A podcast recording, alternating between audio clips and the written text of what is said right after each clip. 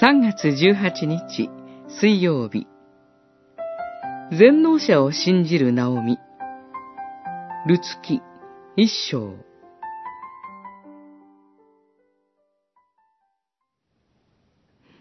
どうか、ナオミ、心よい、などとは呼ばないで、マラ、苦いと呼んでください。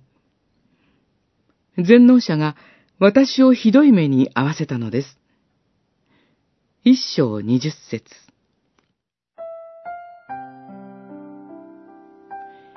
ルスとナオミは、モアブの地を出て、故郷、ベツレヘムに帰ってきました。すると、町中の人々は驚き、どよめきました。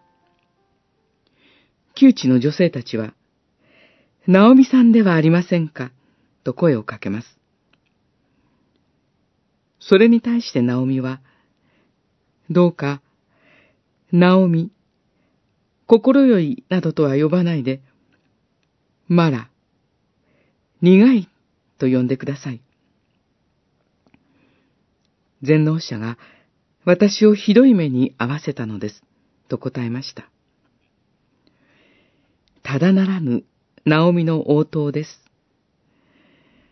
重い現実を抱えていることを、ナオミは隠しません。ここに、現実を受け入れる、ある強さを感じます。愛する者の死は、涙の谷底へと人を追いやります。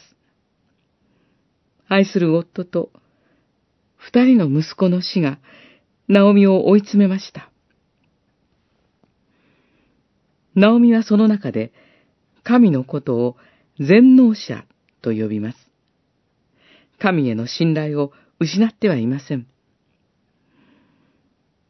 ナオミにとって苦しみもまた主の御心でした。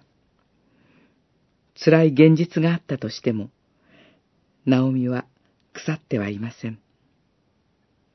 主が憐れみ深い方であり、希望があることを信じているからです。